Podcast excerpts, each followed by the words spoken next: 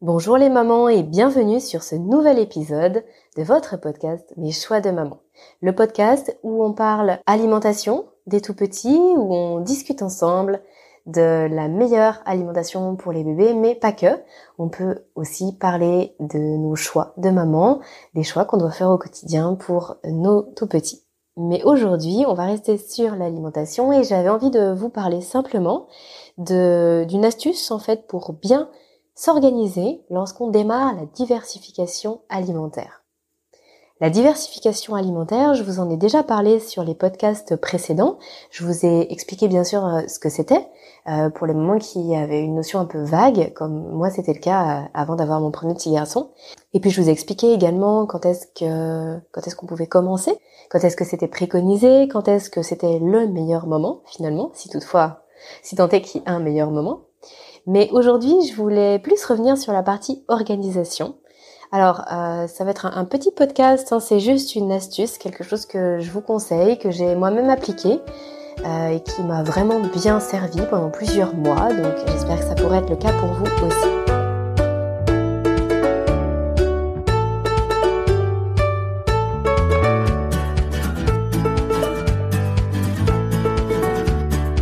Alors, cette astuce, c'est tout simplement le fait à la fois de cuisiner en avance, c'est un peu une double astuce en fait, c'est deux astuces en une. Euh, c'est à la fois le fait de cuisiner en avance, c'est ce qu'on appelle le batch cooking, euh, qui est également un conseil euh, absolument génial pour nous en tant qu'adultes, hein, même si on n'a pas d'enfants, c'est très très pratique de cuisiner pour la semaine. Mais ça l'est encore plus avec un petit bout de chou.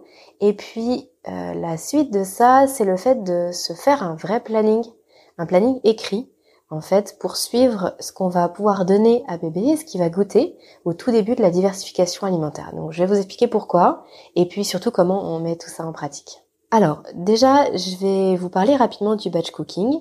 Le batch cooking, c'est simplement le fait de préparer ses repas en avance. On le voit aussi sous le nom de meal prep. Je crois qu'il y a plusieurs, euh, termes qui désignent la même chose, qui circulent un peu sur Internet ou sur les réseaux. Euh, en fait, ce batch cooking, c'est l'idée de se dire, ben, on va par exemple consacrer deux heures ou trois heures le dimanche matin ou le samedi matin pour cuisiner pour toute la semaine qui suit.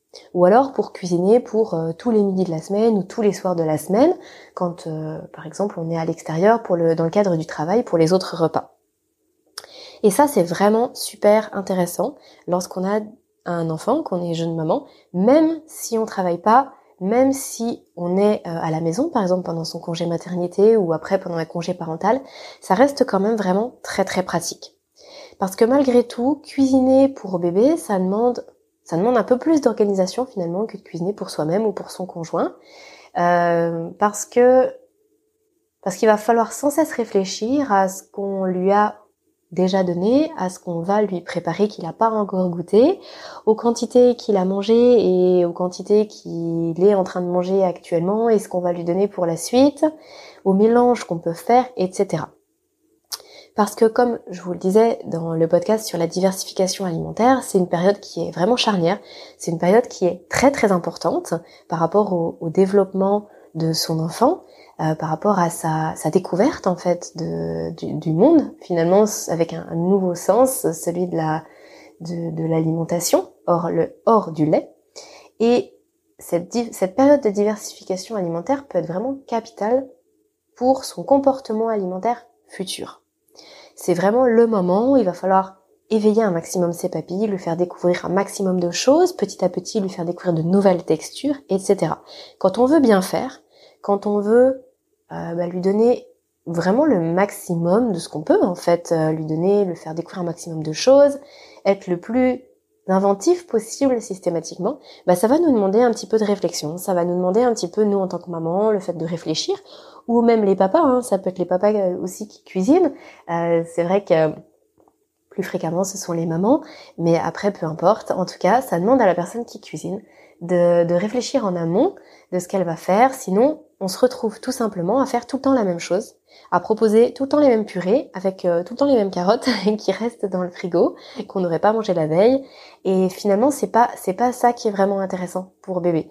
Euh, c'est pas le fait de manger tout le temps la même chose qui va lui permettre de bien se développer et d'avoir un bon rapport à l'alimentation.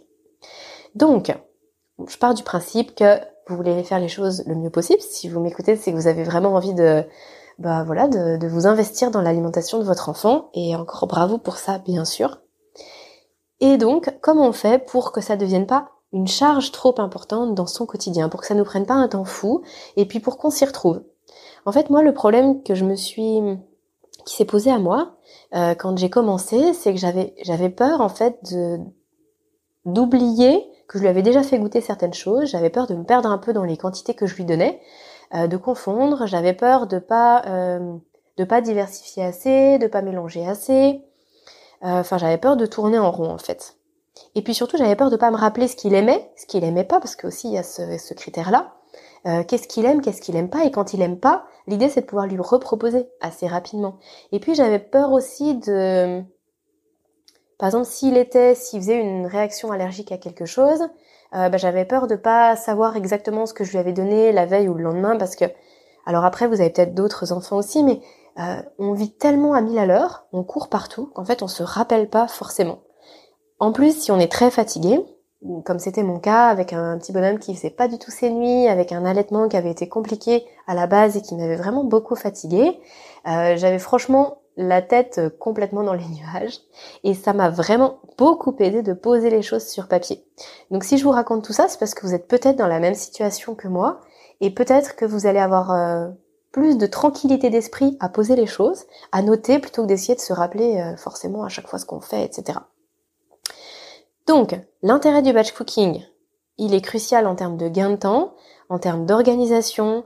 Euh, ça sert à rien de cuisiner le matin, le midi, le soir c'est beaucoup trop. Je sais qu'il y a des mamans qui le font. Je l'ai souvent entendu hein, autour de moi. J'ai vraiment entendu euh, la moitié des mamans qui font du batch cooking et la moitié des mamans qui le font pas.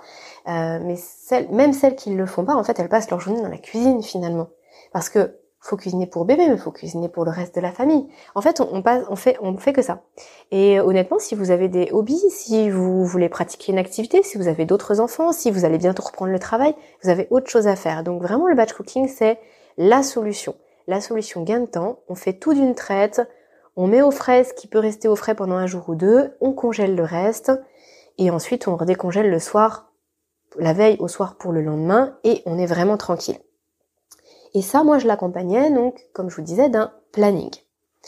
D'un planning où, en fait, je notais euh, la quantité que je lui donnais, ce que je lui donnais, bien sûr, le type de légumes, ensuite le type de fruits pour les compotes, et puis où je notais euh, les courses que j'allais avoir à faire. Alors, excusez-moi, je vous la refais dans le bon ordre. En fait, je réfléchissais à ce que j'avais envie de lui faire. J'écrivais ma, liste de courses, tout simplement. Comme ça, ensuite, j'achetais exactement ce qu'il me fallait. J'en oubliais pas la moitié quand j'étais au supermarché. Et ensuite, je pouvais composer mes repas. Et donc, ça me permettait de noter à la journée.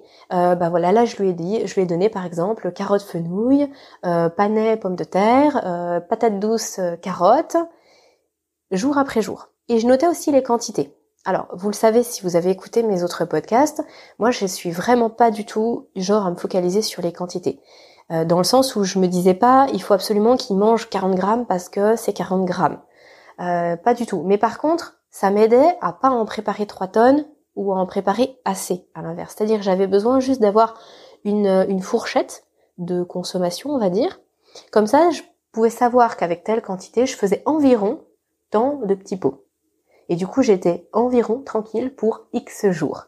Et puis, c'était aussi pratique pour euh, la nounou, parce que je le mettais quelques jours chez la nounou. Euh, quand j'ai commencé la diversification alimentaire, il avait presque 5 mois et c'était à peu près la période à laquelle je commençais à le mettre chez la nounou. Et donc j'avais besoin de savoir à peu près combien j'allais lui donner. Parce que je voulais pas non plus qu'il y ait du gaspillage. Malgré tout, les fruits, les légumes, c'est quand même relativement cher, on passe du temps à le préparer. Je voulais pas qu'il y ait du gaspillage, tout simplement. Donc j'avais besoin de suivre à peu près les quantités pour juste le suivre lui. Pas pour lui imposer, mais pour le suivre lui. C'est vraiment très important. Et du coup, ça, je le notais dans mon petit tableau. Euh, je l'ai utilisé pendant trois mois, à peu près. Ouais, de ces cinq à huit mois, à peu près. Et comme ça, d'une semaine sur l'autre, j'avais la trace écrite de ce que je lui avais donné, avec les quantités, des, des mélanges que j'avais pu faire, euh, des, de ce que je lui avais fait goûter de nouveau aussi. Et puis je mettais les annotations, s'il avait bien aimé, s'il n'avait pas aimé. Euh, comme ça, c'est tout bête, mais par exemple, si je devais l'emmener quelque part un, samedi, euh, on était invité, bah, j'allais préférer quelque chose qu'il avait adoré, pour être sûr que tout se passe bien, plutôt que quelque chose qu'il n'avait pas aimé. Par contre, quelque chose qu'il n'avait pas aimé, j'allais forcément lui représenter un jour où on était tranquille à la maison, mais pour lui faire goûter à nouveau. Parce que rappelez-vous, un bébé, tant qu'il n'a pas goûté 7, 8, 10 fois un aliment, on peut pas vraiment savoir s'il aime ou pas. Il peut refuser plusieurs fois un aliment et puis l'aimer par la suite. C'est à nous d'être patient, de pas le forcer sur le moment, mais c'est à nous d'être patiente, de lui reproposer régulièrement. Mais si on note rien, si on trace rien, à, moins d'avoir de faire que ça et vraiment d'avoir une mémoire euh, géniale, de pas être trop fatigué, ben, en fait on se rappelle plus, tout simplement. Donc moi ça me tenait à cœur de, tracer ça par écrit. Comme je vous le dis, ça m'a vraiment aidé, ça m'a. En fait j'ai soufflé. Au début, je, les, les deux trois premières semaines, je me suis prise la tête et puis ça m'agaçait. Je me suis dit mais en fait pourquoi je pose pas ça sur papier? Alors je me suis créé un petit planning que je vous ai mis. Je vous l'ai mis dans, dans deux articles ou dans trois articles, je sais plus. Je vous l'ai mis à, télécharger. Je vais vous mettre le lien des articles, puis je vous mettrai peut-être même le bonus directement à télécharger. Euh, je vais vous mettre un bonus vierge bien sûr pour que vous puissiez l'utiliser, hein, c'est le but que vous puissiez le télécharger, l'utiliser semaine après semaine. Puis je vais vous mettre un planning complété comme ça, vous verrez aussi un peu comment je m'en servais. Ça peut peut-être vous, voilà, vous, vous aiguiller, sachant qu'il y a vraiment rien de très compliqué. Hein. C'est très très simple d'utilisation.